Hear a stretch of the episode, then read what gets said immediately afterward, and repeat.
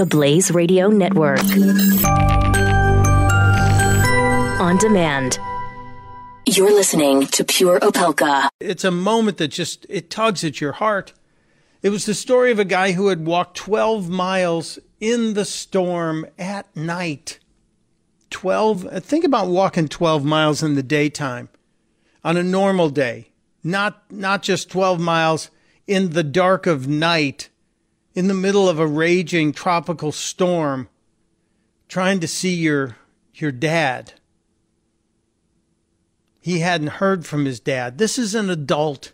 This is a guy who in his he looks like he's probably in his mid 20s. Looked like he was shell shocked after coming back to where his parents lived in a part of the coastal bend region of Texas that had been devastated. He didn't have a cell phone on him. There wasn't much cell service in the area.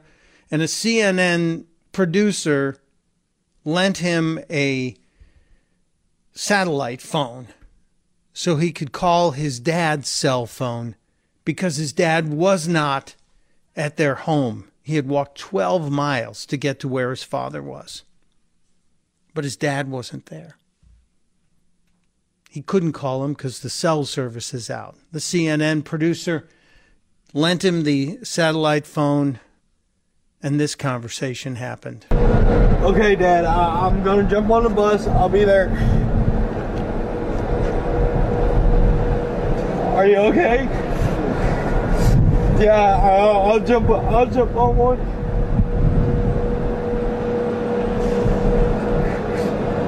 Yeah, I'm in Rockport. Okay, Dad, I love you. Uh, that that piece of video, that story of that young man in his 20s talking to his dad for the first time since the storm hit. He didn't know if his dad had survived the storm. And he walked 12 miles in the dark to try and get to his dad's house in Rockport. Rockport, a city that now has no infrastructure, zero infrastructure. The devastation is complete. The devastation is total. Those are the moments I'm talking about. Those are the moments that show the best of us in the face of the worst of us standing up and stomping their feet over a statue. And we know it's not America. We know it's not a majority. We know, we know, but we also know that the, the politically correct police have a tendency to allow the seven to 10% of those who are the offendinistas, I'm going to call them. That's my new name for them. The uh, offendinistas. The people who are offended by everything, despite the fact that it has zero effect on their lives. The offendinistas are trying to change this country. And we need to stand up for, for people like this guy who would walk 12 miles in a storm just to try and make sure his dad was okay.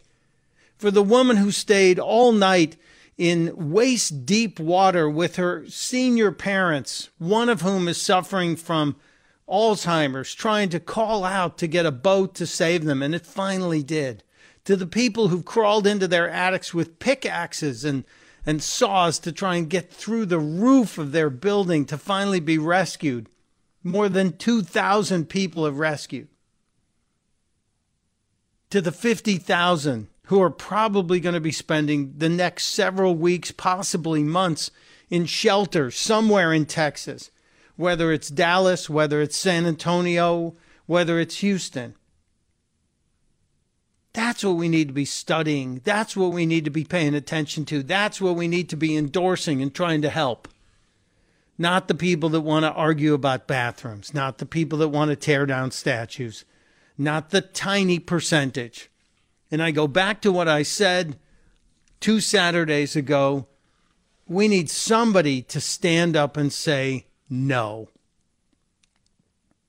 We need somebody in either in politics or somebody in one of the parents of these people to stand up and say, no, you're not doing that, you offendinista. Go go back to your basement and be as offended as you want to be in your own little basement, but not here. All right, lecture over. But good good on you, CNN. One of the one of the other. It's the second great moment I've seen out of real reporting where people actually focused on the humans. The Blaze Radio Network. On demand.